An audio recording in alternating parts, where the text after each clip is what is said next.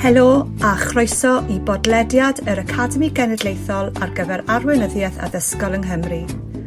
Podlediad sy'n rannu materion ac arferion arweinyddiaeth allweddol ar draws y sector addysg yma yng Nghymru ac yn ryngwladol. Hello and welcome to the podcast from the National Academy for Educational Leadership in Wales.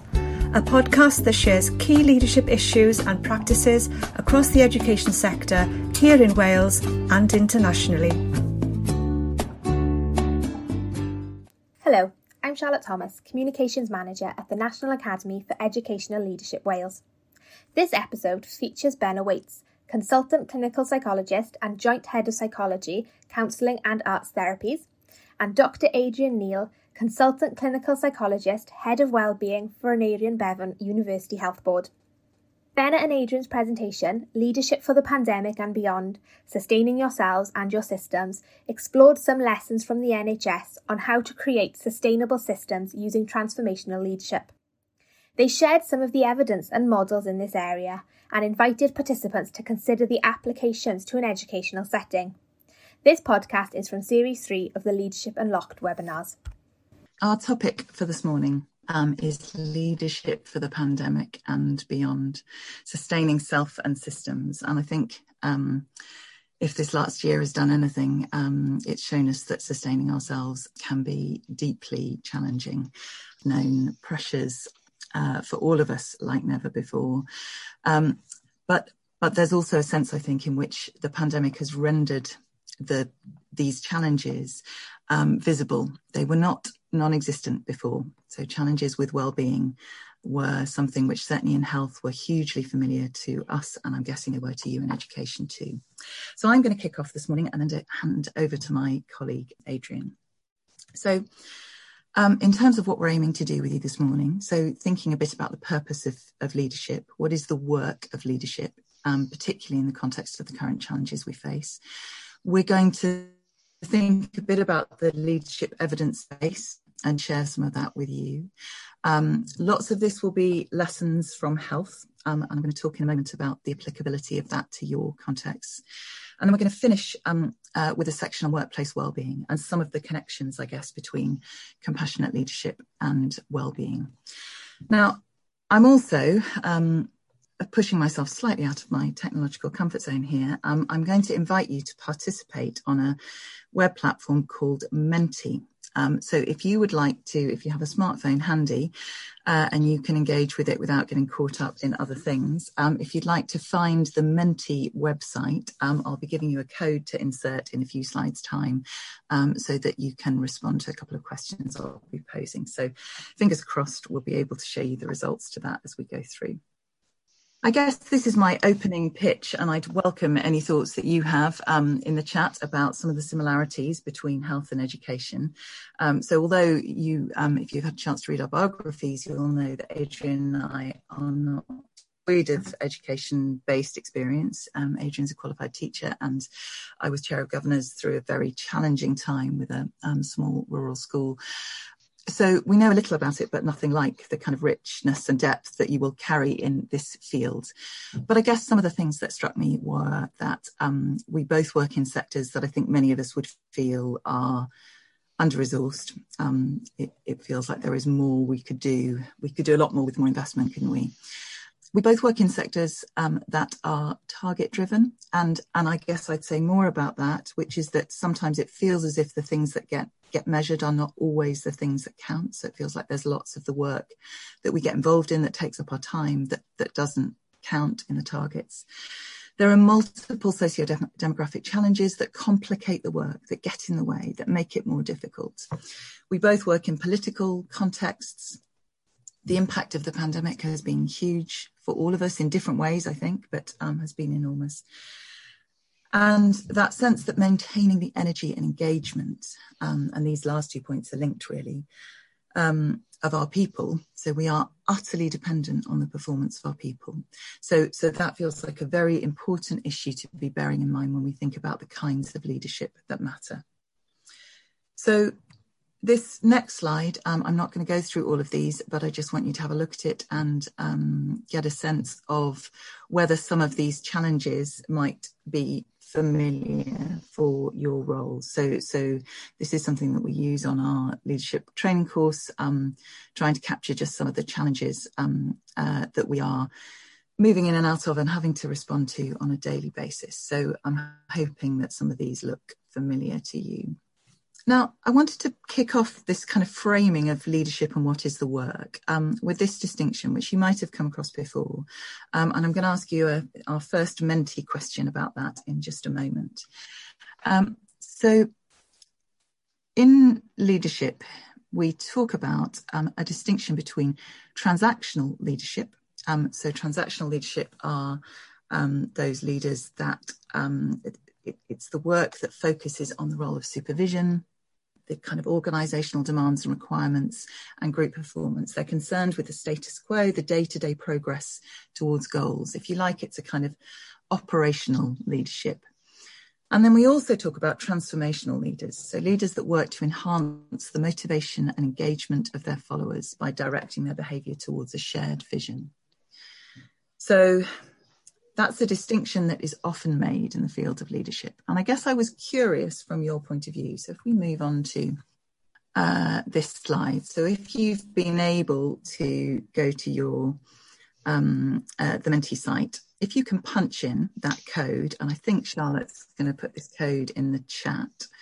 Um, uh, so if you punch in the code where it asks for the code, you should get a question which asks you, is leadership in education mainly transactional, mainly transformational, or a bit of both. So we'd be interested to know um, which you think is the most predominant kind of approach to leadership in education.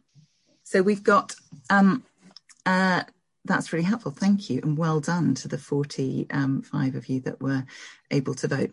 So, so there's a sense that it is um, a bit of both, and rightly so, absolutely rightly so. Um, that's interesting that there are some people who who so there's a difference there, um, but that's really heartening actually um, that you're recognizing the kind of transformational elements of your work because there is lots in this presentation that will be concerned with the transformational elements of leadership um, really important um, to be holding that bit of it in mind. The operational stuff is clearly absolutely crucial to head teacher roles, um, uh, to, to many of us in leadership positions. So, in terms of what kind of leadership we should be um, using, we need to think about the models that will help your system perform at its best at a time of significant challenge, and which models might be predictive of improved individual and organisational well-being. And, and the crucial thing here is remembering that what we're dealing with, we need to be getting the best out of our human resources. So thinking about what's what what evidence we can bring towards thinking about how we might do that. And often it's interesting. So so compassion is often associated with really fluffy, a sense that it's a kind of fluffy, nice to have thing. And I'm hoping that over the course of this presentation, you will have a sense um, that actually it's it, there's a huge evidence base supporting this work in terms of it being the best way of getting your systems performing.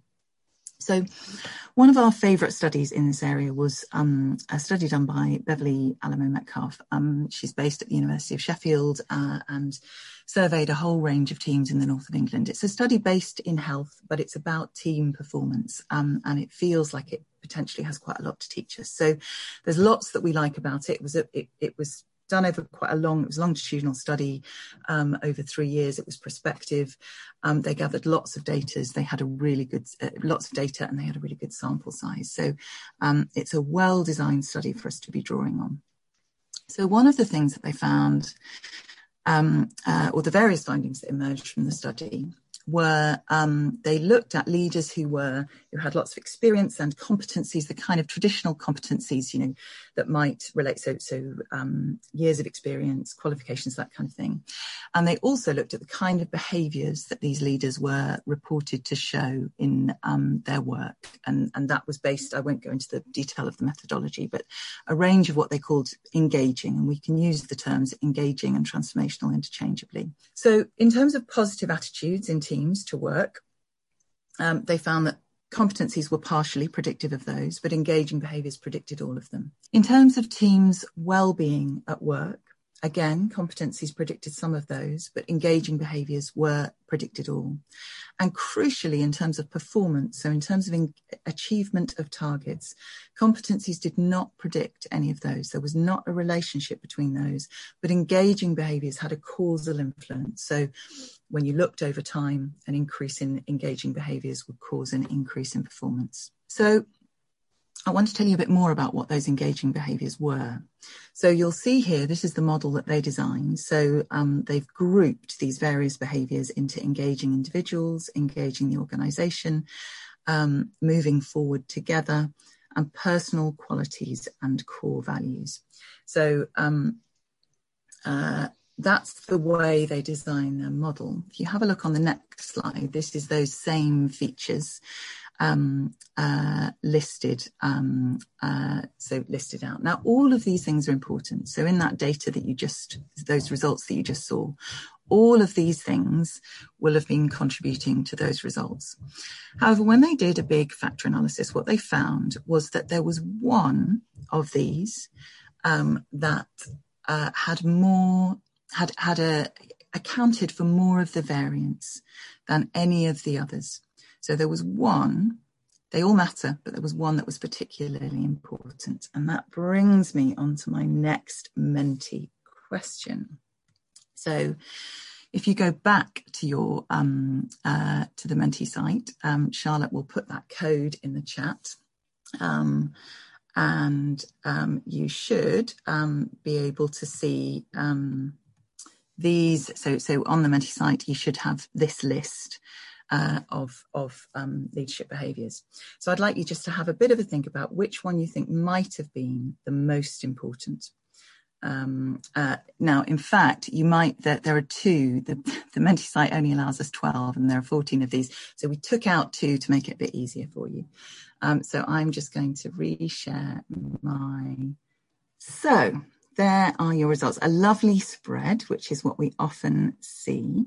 So our leading is uh, building shared vision.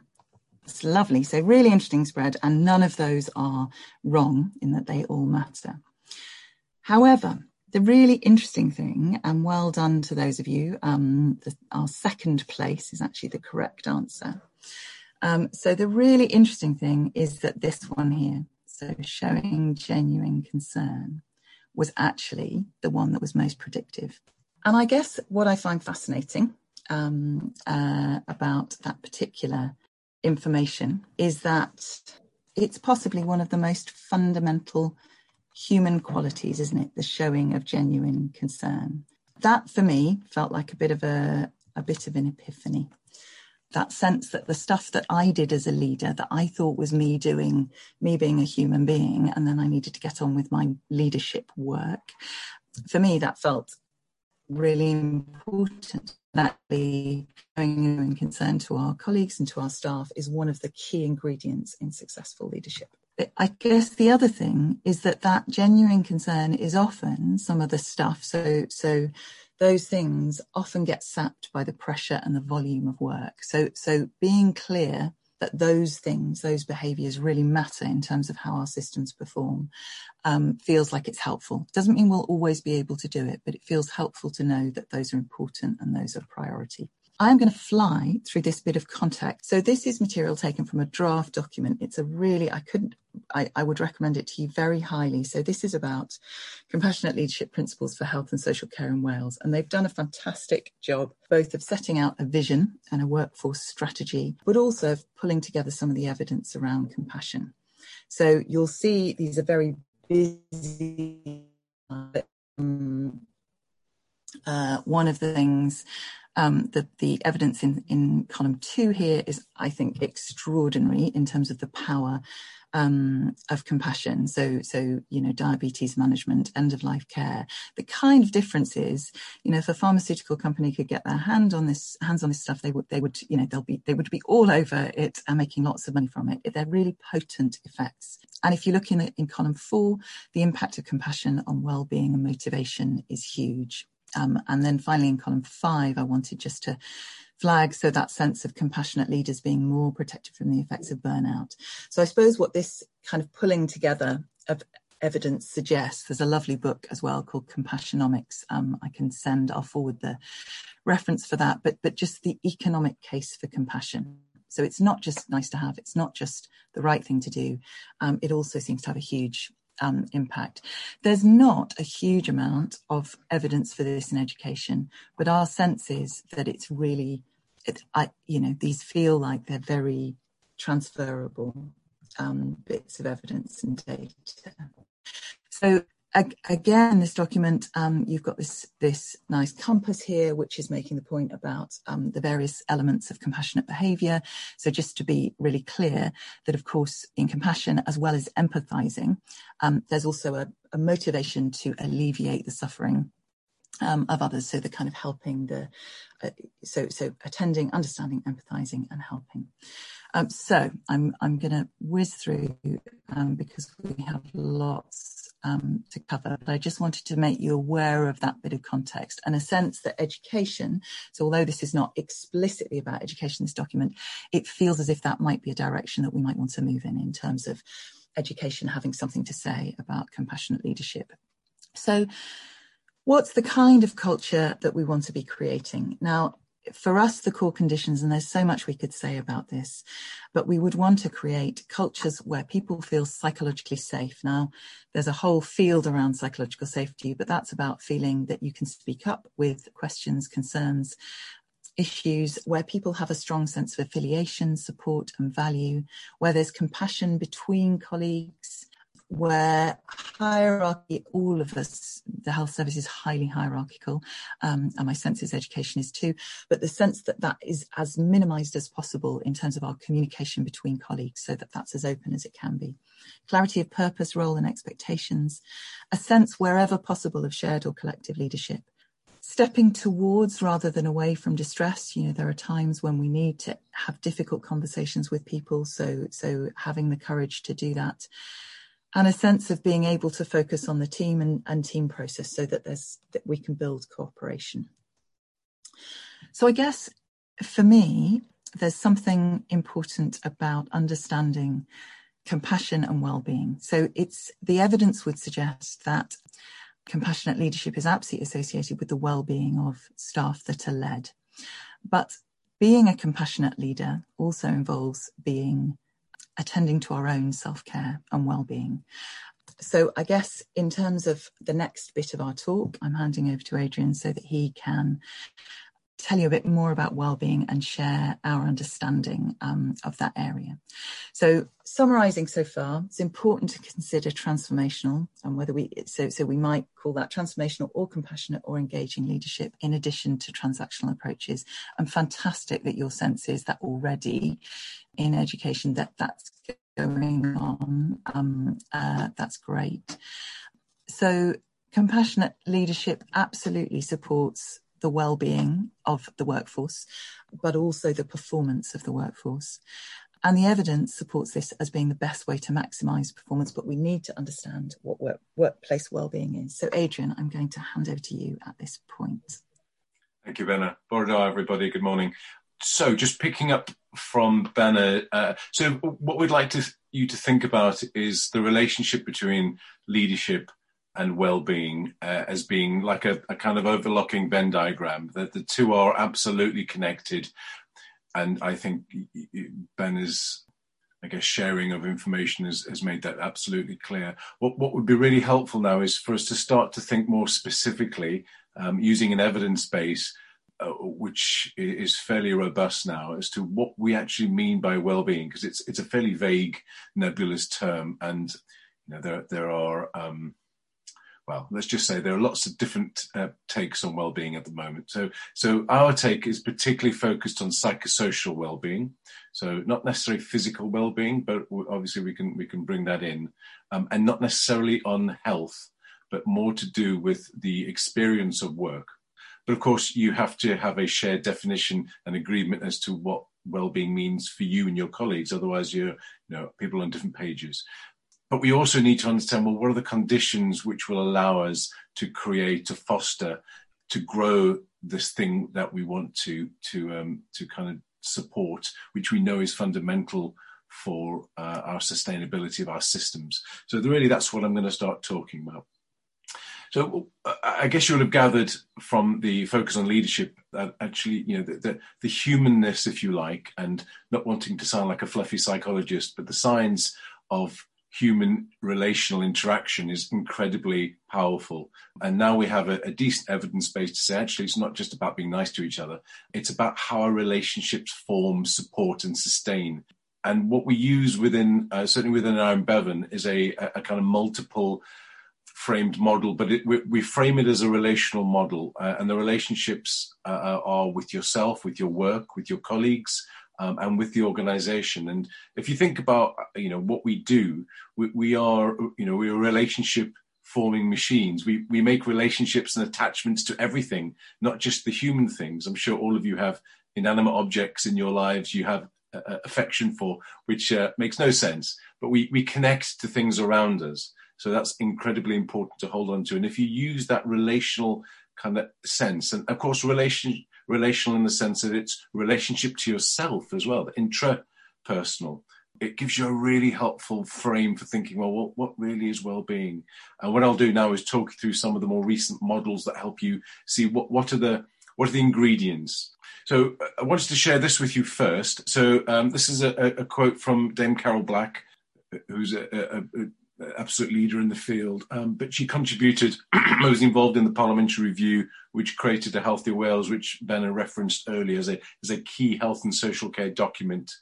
But essentially, it's saying, look, the, the, the health and well-being outcomes are so much dependent upon the quality of your relationships at work, particularly the relationship between the manager, the leader, and those that report to them or work under them. It is absolutely central. And really, that's what we call culture. That is the cultural mechanism which sets up the working environment. So, just stepping back and doing this slightly at pace, when I talk to my colleagues uh, in our in our health board, and we we have about 15, 16,000 people across a whole range of professional groups, I, I try to help them understand well-being as ingredients, and that actually we know what the core ingredients are. Actually, for each person, it's slightly different. So the recipe is slightly different, but actually, we know what the core cornerstones are. And you know, there are multiple models for well-being, but actually, if you look at the best evidence ones, they all have a similarity. There's an overlap. So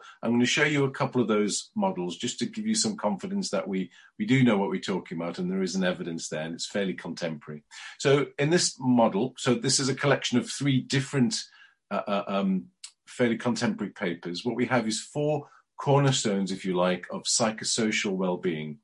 Um, we've got the emotional dimension, which really is about that balance between pleasure, enjoyment, satisfaction, and distress, discomfort, stress, anxiety. It's that sense of how you feel daily. And of course, that moves daily. But we know that if you were to kind of, you know, if you were to get a bit obsessional and to monitor how you felt each day and then look at in a chart, uh, over a year, you'd see massive variation. But you'd know that if it was in proportion uh, or over time, disproportionately shifting towards the the, uh, the distress or discomfort, that would have a negative impact on your well-being. So we're just saying work has to give you some pleasure. We know it can be demanding, but on the whole, it has to give you more good stuff than bad. And equally so, your life has to give you slightly more good stuff than than than the, the negative or the discomfort and we're we're massively flexible. We can cope with the pain, but too much for too long, and it causes us problems. So it's about that kind of balance of those those that the affect of our life. The next category, the psychological, so slightly different construct, but this is talking about you know, do we have a sense of meaning, a sense of purpose, a sense of identity in our work? You know, uh, uh, the, within education, a bit like health, people tend not to join their work or engage in their career because they they want kind of fame, notoriety, or or uh, you know a, a, new Rolls Royce. They are driven by values. They they do this because it's meaningful to them. Now, if you can sustain that, that's incredibly helpful.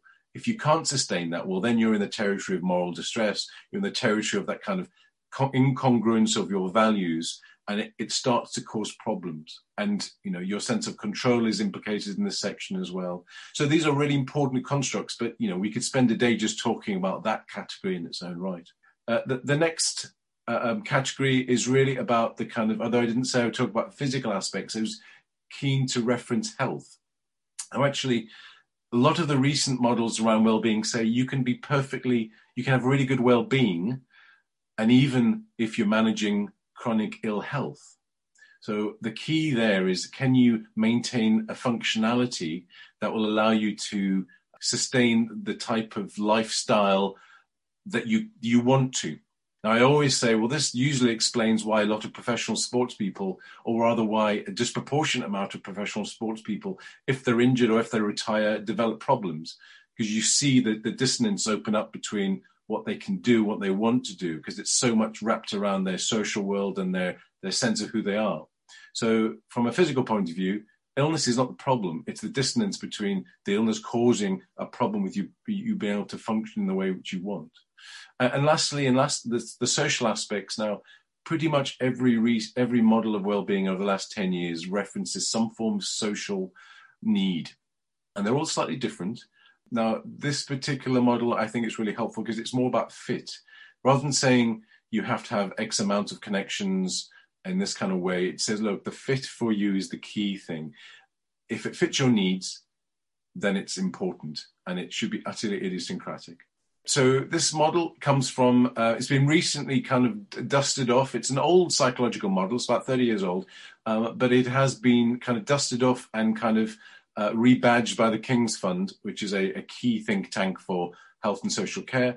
Um, and, and, it's you know nicely been reframed as an ABC model, which is always always helpful.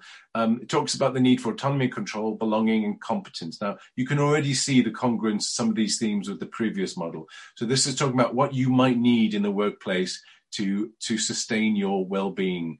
And, and we can we'll we'll come to these themes a little bit later on as well. I suspect in the Q and A's so I, I'm moving away from models, and I just wanted to touch on some things that you will recognise, I think, very closely. These are experiences of work which we tend to talk about a lot, but don't really understand. So the idea of burnout. So the, uh, the burnout really was coined as a phrase in the 70s by by an American academic called Christine Maslach, but really it talks about the idea of being physically and emotionally tired, knackered, essentially, and actually, it, it really refers to it as a, a disconnection, a, process of gradual disconnection from what's important to you, but also what's important to, to your work.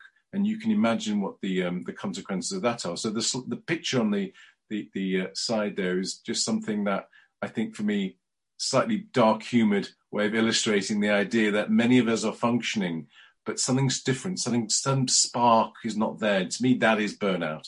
That the sense of my enjoyment is reduced, my capacity to really fully engage. And, and if if this is you and you're a leader, you're in trouble because we know that engagement is absolutely paramount, both emotional engagement but also cognitive engagement in your work. This is another slide relating to engagement, but it's just a simple way of helping you see the kind of different manifestations, if you like, of that sense of burnout. So the middle column really is what we like to think about is the the the you know the sweet spot. This is when both ourselves and our colleagues are in the zone. We're enjoying work. We we we kind of we're connected. Um, and this is really, in my eyes, the objective of leadership is to keep people and yourself in this center zone. But all too often, we shift. We either end up being emotionally overloaded, uh, and some people kind of go that way for some reason they they they may kind of um, overconnect and you know you might see people overreacting and kind of ha- having high expressed emotion in incongruent places or being very prickly or they go the other way in which case they disconnect switch off become kind of you get the glaze or you get that kind of disinvolved mask wearing um, which is protective. These things are protective mechanisms to protect you from something deeply discomfort, uh, uncomfortable, but isn't necessarily diagnostic or clinical. This is not an illness. This is a state of being. Now, even the original research in the 70s identified burnout as not a product or not a not necessarily related to an individual or their, their psychological makeup or resources, but more to do with their experience of work. So Maslach sees burnout as a work-based problem. So we could all end up being burnt out in the wrong conditions. Obviously, we have a responsibility there, but all too often the demands of the work surround us and corner us before we know where we are. So we've got a couple of minutes left. Um, so that's that's the theory bit, if you like, regarding leadership and, and well-being. As as we said, there's a lot there. So hopefully, there's a lot more to discuss. We wanted now just to flag something that Ben and I are are uh, closely involved in uh, within our health board. So this is our attempt to establish a leadership program um, for clinicians, but also for uh, uh, for people involved in in third sector work um, within Gwent to combat essentially uh, a burnout, to promote what we think is the most uh, more adaptive forms of leadership, and to create more sustainable systems. Um, this is just a, a, a, slide from our kind of um, uh, uh, information sharing leaflet, but you can kind of see the logic there. You know, if you can engage people, you can improve experiences, you can create better outcomes. I think that that model, if you like, has absolute bearing on, on the education world details regarding the the program. Um, I won't go into absolute details, but other than to say it's a year-long course. It's very much a partnership operation. Um, we now have five years and five cohorts, so we have an alumni group, um, which is surprisingly robust, which tells us a lot. It's well evaluated, and we know that actually we have improvements in both how people function as in the systems, but also function themselves. So we have improvements, evidence improvements in self-compassion, which to be honest, as a clinician, is a minor miracle because that is incredibly difficult to change in anyone.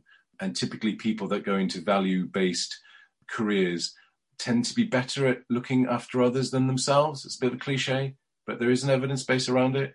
Um, so if we can try to change the balance, we think we have a method for helping that. And I think that's incredibly useful uh, given that sustainability really is the is the key. Okay, so there's just two slides left. This one really is just saying, um, giving some context as to the work that Benna and I have been asked to to engage with for, for yourselves. We know we're going to be developing a uh, what we're calling an insight piece, which is really a kind of um, a vision strategy document looking to support the needs of head teachers with regards to leadership well-being um, we know we may be able to draw a lot of our learning experiences, and we know that, in, in a sense, the agenda is open. That this is an area of, of you know importance again because it's fundamental to sustainability of yourselves and your system. So we will be involved in work going forward. Can I just add to that, Adrian, just very briefly, that, that we're hoping that that work will be absolutely grounded in your views and thoughts and contributions. So, so it will be supported by an advisory group. There will be conversations taking place with yourself. So we're very keen to look at how some of the evidence that we're talking about, and there's lots more evidence, how that connects up and where the points of applicability might be to education. So I just wanted to kind of add that in. Thanks, Benna. So, so going in, so obviously we're going into breakout groups now what we'd like you to think about. Okay, so don't think about this as, as necessarily setting you tasks that need to be reported back in a more operational way. We just want you to think about these three questions. So we want you to think about how does this material we've shared with you this morning at pace, um, how does it relate to you in, as a leader sustaining your staff? Which bits are relevant? How does this relate to you sustaining yourself? And what do you need from the wider system to try to make this all doable? And not just doable for the next six months or six weeks or year, doable for the rest of your careers. Now, that's quite a daunting thought. It, it's it's a significant amount to chew on. So I, I suspect take those questions, go into your groups. That those aren't the only questions you can consider. Uh, we're really keen to then bring it back in the Q&A afterwards, and we can do our best to to help shape your thinking and to consider questions that we've really not considered. Welcome back, everyone. We've got around just just around about half an hour to put our questions to Benna and Adrian. To make the best use of the time, we're going to start actually with Joe Cudd. So if you're there, Joe. I thought your work was fascinating. So my question is, I read I read about your uh, your employer experience framework. And I think there's a really good opportunity here to do some joint work on that uh, to establish a post-COVID baseline across schools in Wales. So my question is, do you two think as um, it's, an, it's a model we could apply in a school setting? Thank you, Joe. Adrian, do you want to pick that up? Um, sure. Joe, just checking. Um, so the, the employee experience framework uh, is is that reference? Did you see that in reference in the slides, or have you been doing some digging and found a something else somewhere else? I, I've been pursuing you on the internet. Brilliant. All right. I couldn't get the PDF on the um, what it, the care care spaces and care circles. Brilliant. No, we know what you're talking about now. That's perfect. So I can definitely talk to that question. So, um, employee experience framework. Uh, so that came about. Uh, so I'll give you some context, and I'll I'll answer your question more specifically because it's important. M- my director said, "Oh, can we have a um, a, a strategy for well-being um, and engagement?" And uh, I just kind of glazed over because strategies just get written and die, don't they? They just yeah. go on the shelf and policies. So I said, I'd, I'd, much rather have something we could use, a bit like a Trojan horse, that actually helps us shape the thinking of our managers, but also helps us create conditions that will allow us to really give this a chance to grow. So, um, some colleagues from uh, organization development in AB and I designed this.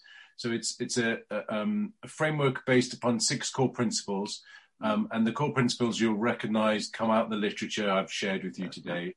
Um, you know, there, there's overlap. There's there's the HSE stress audit tool actually is based upon a model called the six principle model. It's it's they're all very similar, but basically we have identified six core conditions that um, if you get well, one is idiosyncrasy in the scale because it's not formalized as psychometric, um, but it just has good naturalistic validity in that we this makes sense. It Um, I think it's a really useful tool to use in in um, personal reviews with people, but actually you could scale it up um, and use it in, in systems. Um, and it's a simple personal report across six core conditions. Um, you know, things I can't remember them all, which is embarrassing, but things like control, fairness, safety. You know, yeah. Yeah. yeah, absolutely. And and if I can just um, add to that, so I think your idea is really interesting, Joe. I really like the the notion of um, checking in with our workforce um, around those conditions. Certainly, when we've done previous surveys of the workforce, it's shown up some stuff, some stuff we might expect, like um, people don't feel they have very much control over their workplace environment, which I think in a kind of busy public sector organisation is not surprising. But some other stuff, like not feeling very valued, that might be stuff that through our approach to kind of systems and leadership we might be able to impact upon. So I think it's a really interesting idea and we can certainly think about it. Thank you. Great. I'd like to um, work with you on that, okay? Yeah. I think it's great. I think it's really good. Great. Thank you. Thanks, Damien. And thank you for being conscientious enough to go out and do some digging. Um, appreciate that. Um, yeah, thank you. Th- thanks, Joe. Uh, the, our next question comes from L. L. Pete. Hi, thank you. Um, so our question was, how do we slow down the whole system to create a space that focuses on well-being? It's a lovely question, Elle. Thank you. Shall I start on that, Adrian? Is that okay? Um, and then hand over to you. So a couple of thoughts, really. Feels like we move at 100 miles an hour, does, doesn't it? So, so actually trying to create those spaces. So one of the things that has emerged from some of the compassion-based research is that one of the reasons often that doctors will cite, for example, around not being more compassionate is they're terrified it's just going to take loads of time, that sense that, that actually it will just overwhelm them. And lots of the evidence comparing compassionate interventions with treatment as usual is very clear, carefully manages the time. So essentially, it's possible to be more compassionate in the same amount of time. So in your interactions. Um, so, so that's the first thing to say. It doesn't necessarily involve masses more time. However, what we found is that quite small so protecting quite small amounts of time for different kinds of conversations can often be very powerful. So there are a couple of tools that we use in our system, which I won't talk about in detail. So one of them is Schwartz rounds, which is a kind of well-being focused conversation where people tell stories about stuff that's impacted them, and then there's a general discussion. Um, so that takes an hour. Um, we rotate those around our hospitals so busy clinicians come in their lunch hour, and it's really powerful. People talk about it for months afterwards. We have another um, uh, approach called Taking Care, Giving Care rounds. Um, and actually, I'll send out some information. There's now a, a, website that launched yesterday, actually called Compassion Practices, which is a whole range of things that you can use with teams. So trying to have a different kind of conversation with people. And our experience of doing that with busy NHS teams is that you do that for an hour and and not always so sometimes it's a bigger process but often that changes the way that those systems operate people connect with each other differently it it, it shifts things relationally. So I think there are ways that you can do it, but we absolutely um, recognize that challenge with time and overwhelm. Adrian, do you want to pick that up? Yeah, I mean, overlapping. It's, it's. I guess it's the. It's a paradox, isn't it? You, you, you need to be given permission to create more space, but the the priorities of those at a different level or in a different system don't seem congruent. I, I, don't have an answer because I guess one would be, well, how do you convince those, the other, to change their behavior? You know, one would, and then you think, well, okay, what's driving their behavior? And, and sometimes it's just not thinking. Um, sometimes it's their agendas because that's what they're being asked, and it kind of gets being filtered down. You know, performance-driven cultures tend to be like that. Nobody really thinks about the impact of asking for it. They just that becomes their business. But we also know that people that are threatened or feel threatened tend to kind of look at process and detail more. So so that might well be happening from above, and that they just push you more because they're they're freaking out. Um, what I've tended to find is more effective in having that argument, changing people's minds as to, I, I guess, making them aware of the impact of of their priorities on you is to flag the um, that it doesn't make a lot of good business sense. So, in order to get a well-being agenda, I guess closer to our top table and the health board, um, we've talked. The language has changes subtly away from um, mental health and more towards performance and sustainability and errors and all the stuff that actually they're very concerned about I'm concerned as well, but it's you helping them understand the mechanics of why you want to, them to change or slow down. But that's a, that's a long game because it's a bit like trying to change the direction of a you know oil tanker. It takes ages, um, and I, I, mean I haven't succeeded in that at all. Um, you know, bit by bit, um, it, it's very hard to change performance-driven cultures that are very uh, process-based. You can create as Benna was saying, you can create space in an unauthorized way, in a sense, in that you may not be given chance to slow down, but you can maybe change the way you work subtly to help create space. Because sometimes that pressure, you know, when you're on the hamster wheel, it doesn't really lend itself to creative thinking. You know, it, it, there are opportunities that may be exploitable that you may not realize in the gaps in between what you've got already.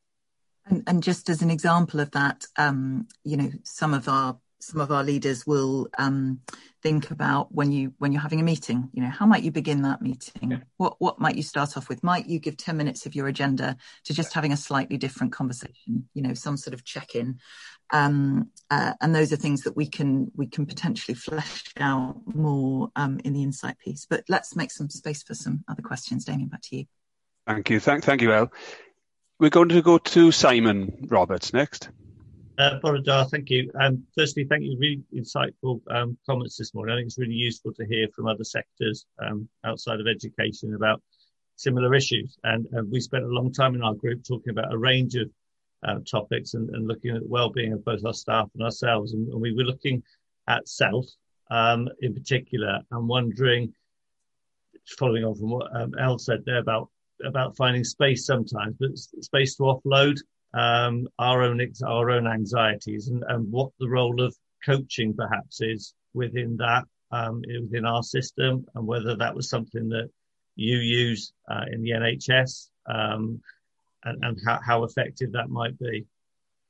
Lovely, thank you, um, Simon. I'll hand over to you in a moment, Adrian. But so just to say that um, on our leadership course, one of the key components of that is one-to-one coaching, mentoring, um, and that feels like a really important space for leaders to just be working through some of the stuff they do. So, so my sense about it is it's enormously useful. And again, the power of creating you know, an hour, and some of our leaders are checking in, you know, every two or three months. It's really not a lot of time.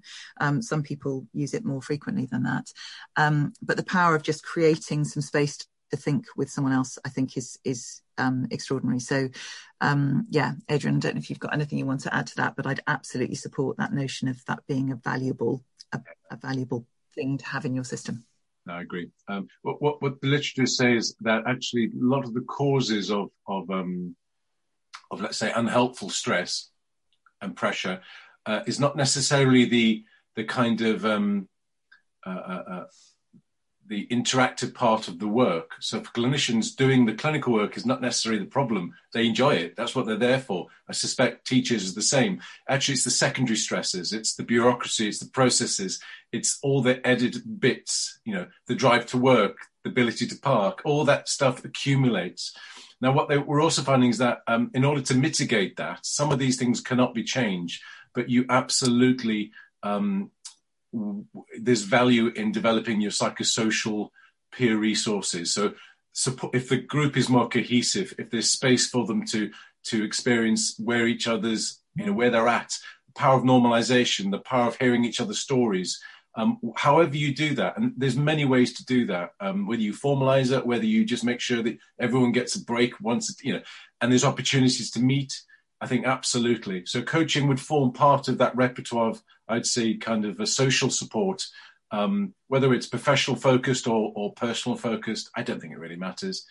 If if those resources are there, it will help absolutely and and other examples of that so coaching absolutely but um there's also sort of more peer-based approaches, so triads. So a notion that that you know you and two other colleagues might meet and take it in turns to share issues. Um, we also use action learning sets as part um, of our course.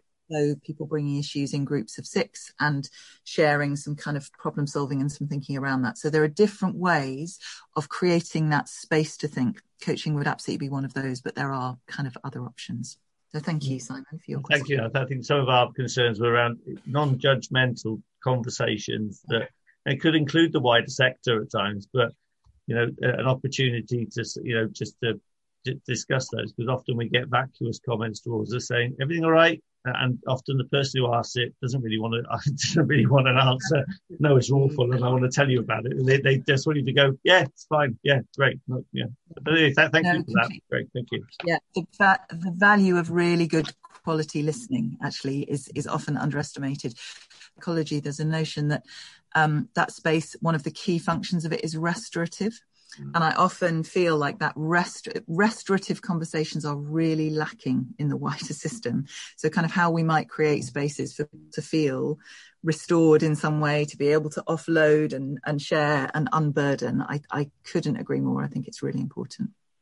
Thank you. Just to add to a last bit there. So, so um, one of the, I think one of the problems, and there's a very strong parallel between health and education, is that our systems, there's been, there's very little slack there's very little space to maneuver um, time wise, energy wise. It's it's all been kind of used, and as a result, um, you, are functioning above capacity more than you should. There's illusions of what level of capacity you should be functioning at, um, which bear no resemblance to reality. So you know the idea that people have to perform at 100% um, is absurd you know, uh, actually our, our, our capacity to function is far lower and, and far more variable than we than we uh, really appreciate. So we've just built out Slack and that expectation that we need space to to um, to process, to think, to breathe, to restore, um, and a social context is really helpful for that. Janet, I might be surprising Janet Haywood now. We're, we're hoping to come to you, Janet, so you can elaborate on what you've put in the chat. I am. I am. I, I love a surprise, Damien. So, um, deal. No, it's fine. Um, really enjoyed um, the presentation, I have to say, first of all. Thank you both. Um, really good to take some time to reflect.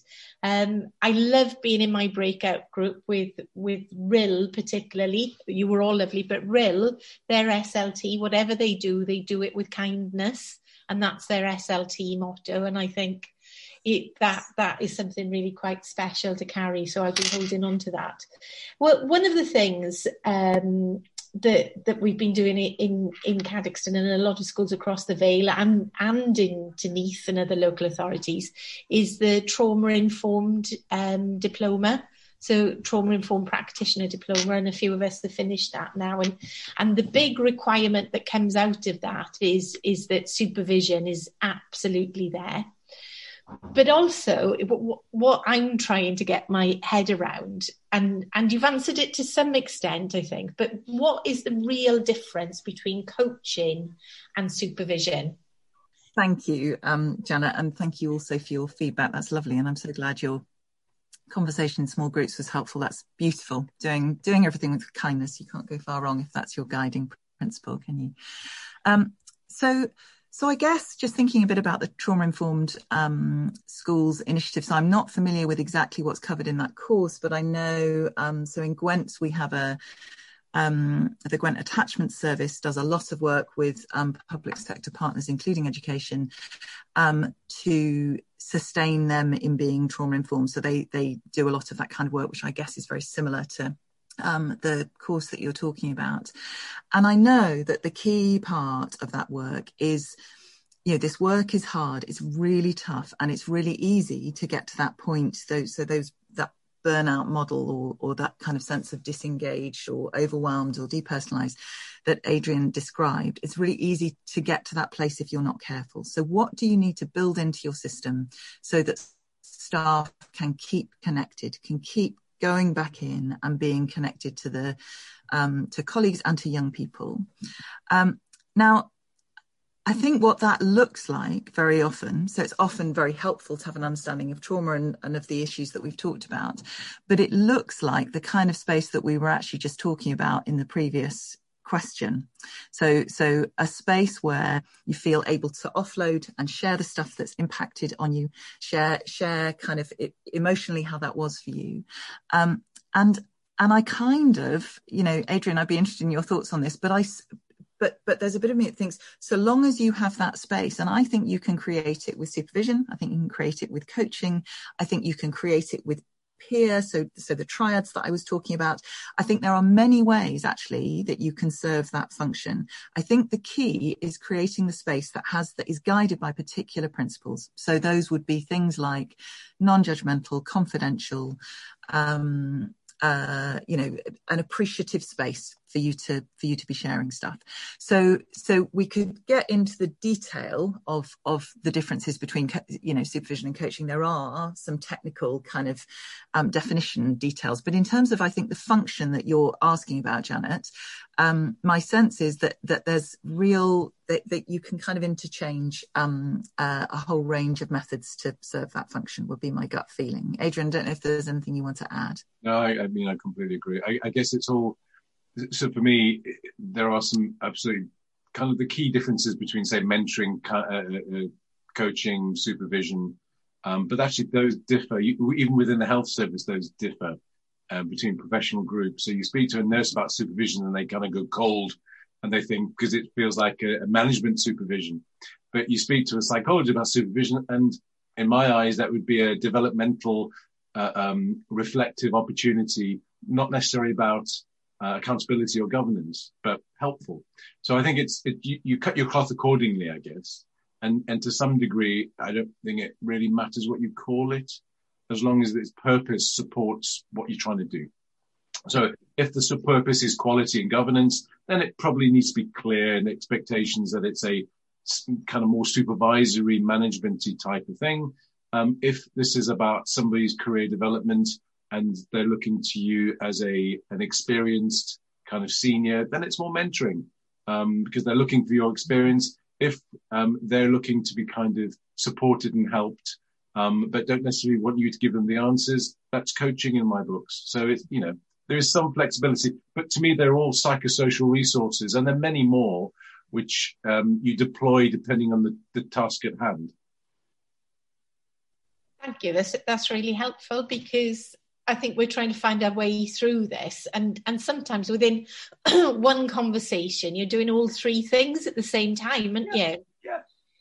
So, yeah. so it, it's it's then I suppose putting that correct label on it, and and recognizing that that's what it is.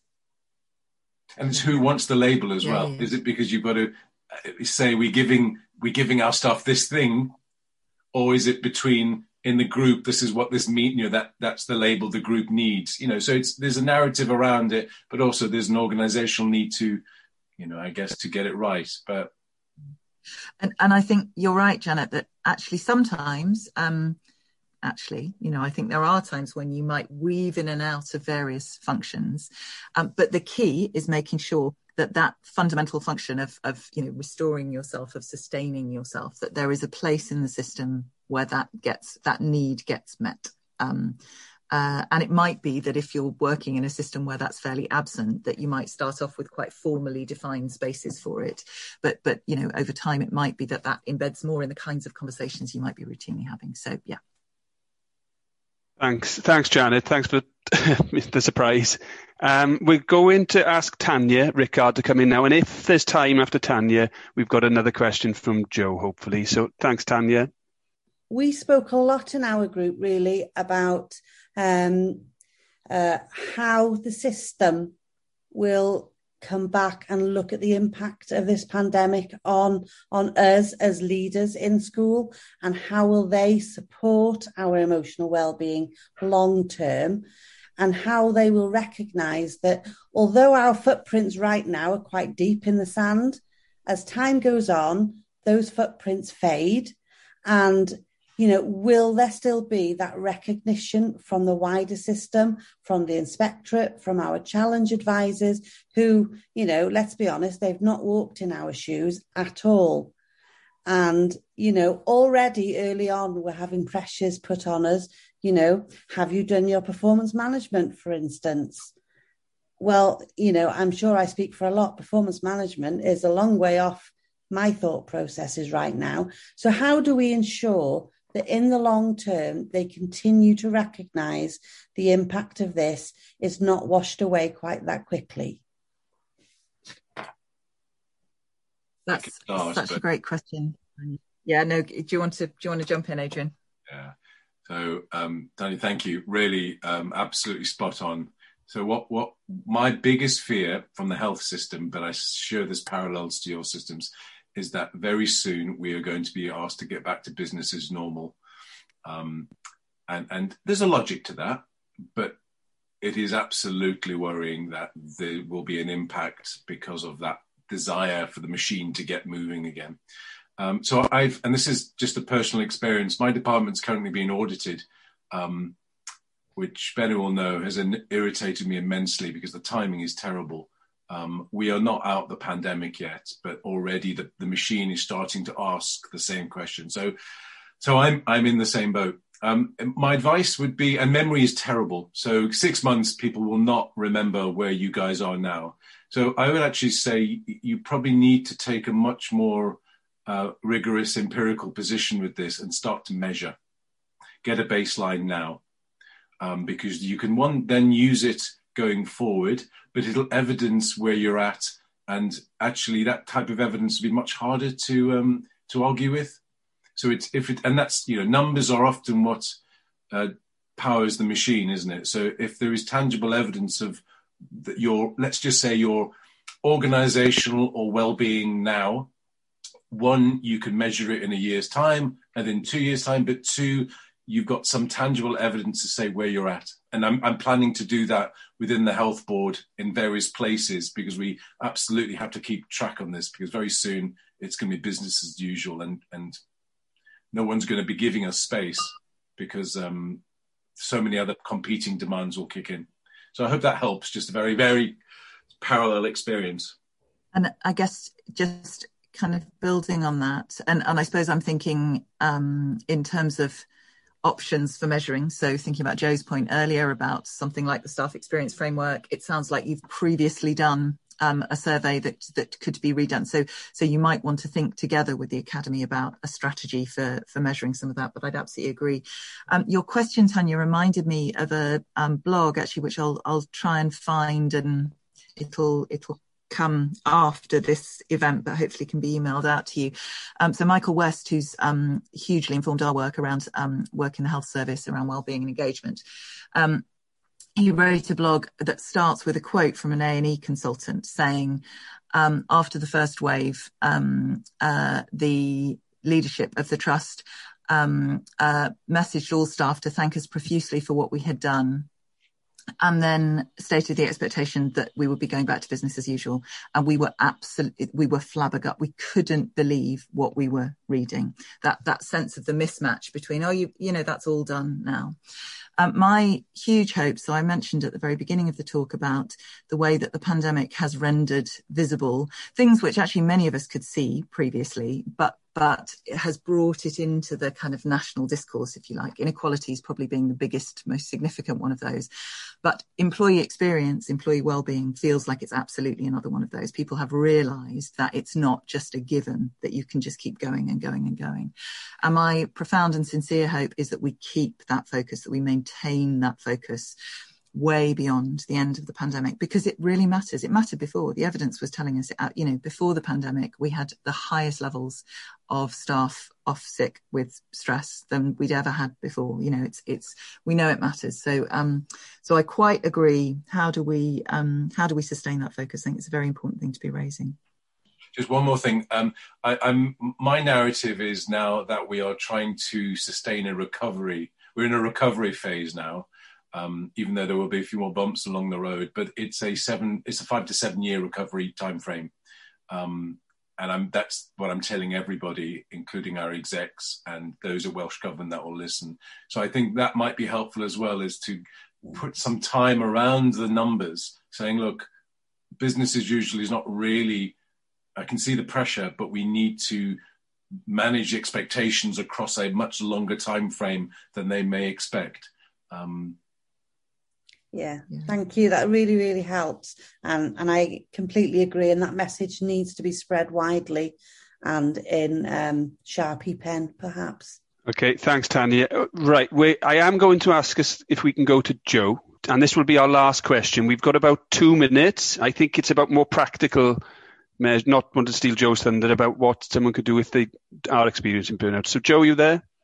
And my question is, in in the discussion uh, with colleagues, um, we just well, one of the things I, just it's a personal thing, but what do you do if you do burnout? I can take that, Benabit, if you want to kick yeah. off. No, go for it. Go for it. All right, brilliant. So I, I guess the thing is, I mean, it, it's not a, it's so burnout is not a clinical syndrome. So it's important to distinguish um, with the person um, what is it they're experiencing. So, that, so in the literature, it says burnout is a uh, um, almost an inevitable response to the pressures of the working environment. So it's really helpful to understand that rather than seeing it as a, a failure of the individual. Hmm, okay. You, you contextualize the experience by making sense of it. Then you help them understand well what what has led them to this point because you know it's a bit like doing a, a root cause analysis you can work backwards trying to see well, okay well uh, how have you got here and it won't have been over the last two days you know it'll be over the last few years but there'll be a number of key events that have pushed them, but they'll all be demand related. Now, um, the, the, the issue is that they won't all be work related, I suspect, because that the whole the mythology of work life balance is exactly that. Our lives and our work don't stop; they blend. Okay. So you know, there's this kind of um, a, a, a seesawing between the, the value and resources home and work bring uh, basically, if both go pear shaped, you're in trouble. And inevitably, that's what happens.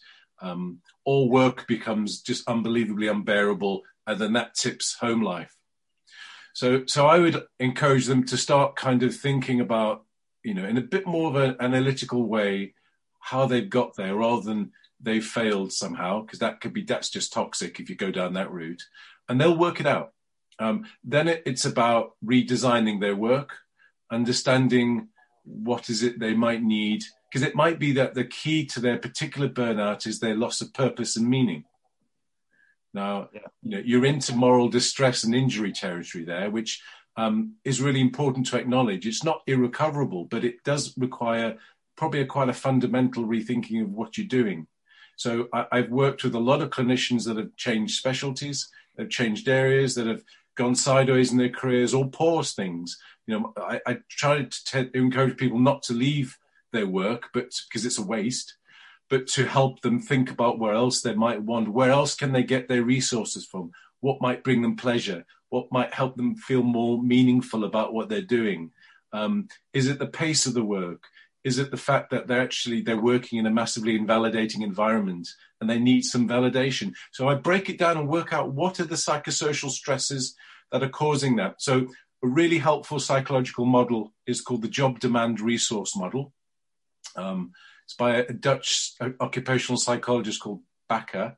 Um, Google it. He's got a website and all the resources are free, which is really helpful. It's a really, really interesting model that talks about this balance between managing the demands of work and if they go wrong, burnout is an inevitable consequence. But because it's so idiosyncratic, you've got to understand the individual, the individual's position.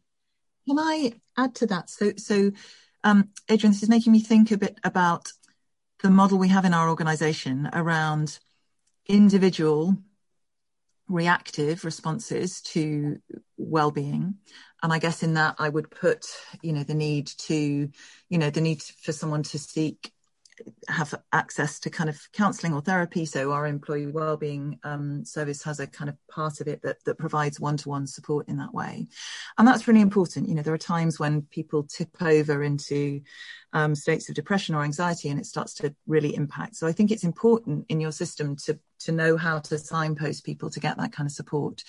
But very often, what you see is that that being all the well-being offer that there is. You know that, or maybe some kind of, you know, go off and do some mindfulness or some yoga, or you know, so, so that sense that it's an individual approach. What we really like to think about, and I hope that's come out um, from our from what we've said this morning, is is proactive or preventative systemic interventions. So it relates a little bit to, and, and that's absolutely what Adrian was talking to you about, you know, some of those things that might, so, so Adrian was talking, I guess, about some of the kind of proactive individual things you might do around that person's job, their job plan, their experience at work.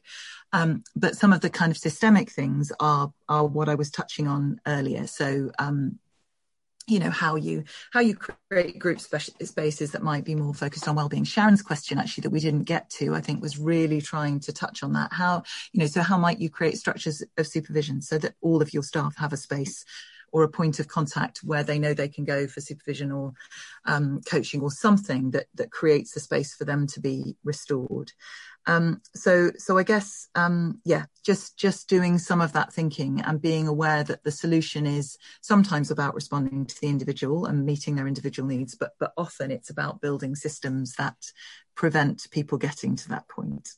Thanks, thank you, Joe. Thanks, Benna and Adrian. Um, and and you know that link to the the the graph you showed earlier about showing genuine concern as well as um, and it links closely with that. Okay, so that, that was our last question. So I'm going to, we're going to invite you now to, to sum up for us. So I'll hand over to you. So thanks for that. I think we both uh, deliberately didn't prepare anything because we just wanted to see where we went with this. This is uncharted territory for us.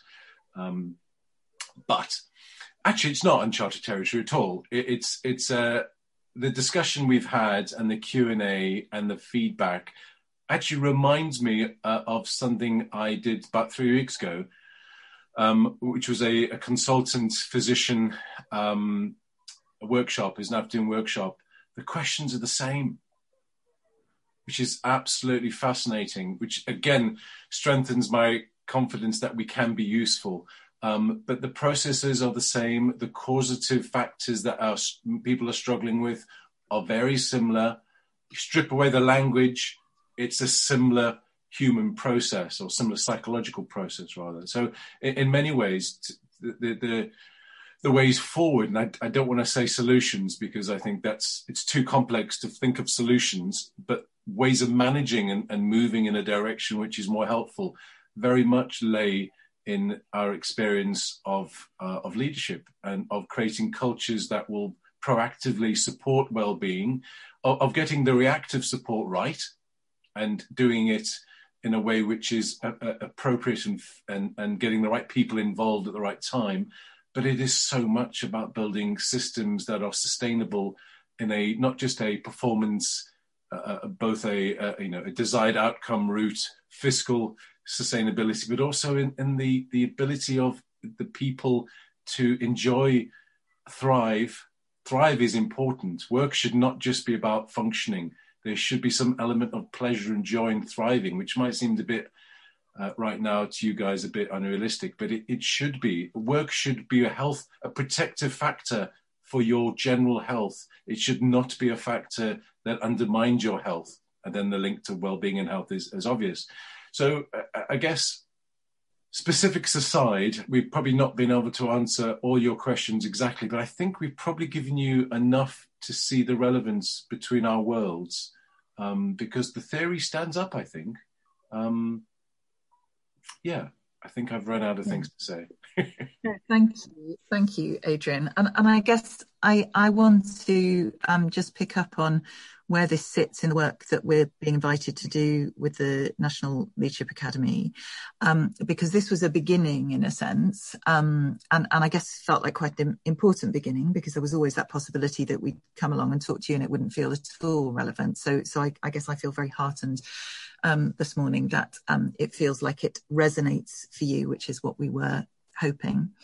Um, but but I think there's a really amazing opportunity. It feels as if strategically things are lining up around this being an agenda that needs to be taken forward. Um, so so the the next step we're hoping is for us to work on this insight piece, which we'll be seeking um, input on. Um, uh, so that will be a kind of summary of the research evidence, a scoping of some of the ideas and possibilities of things that we might um, take forward. So, so that feels like an amazing opportunity to be really highlighting some of these things. But my sense is that nationally, the profession in Wales is being asked to consider this agenda. That's the exciting thing. That it, it we are not swimming against the tide here. We are absolutely, um, you know, talking about stuff that people arguably slightly, you know, you could argue that it would have been great to be doing this kind of earlier.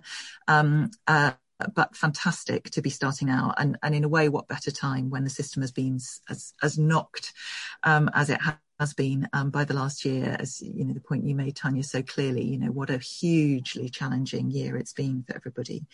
Um, so we hope that over the course of the next few months the kind of time frame for that is kind of um, so we're talking about a four month secondment. So so you know hopefully by the summer we might have something that's starting to scope out what this looks like um, what some of the kind of core principles might be uh, what some of the provision might be from um, the national academy. So so we're really excited to see what emerges but i hope um, i hope you know it's it feels like a watch this space kind of finishing point because um, uh, there is there there absolutely will be things happening. Um, so that feels exciting.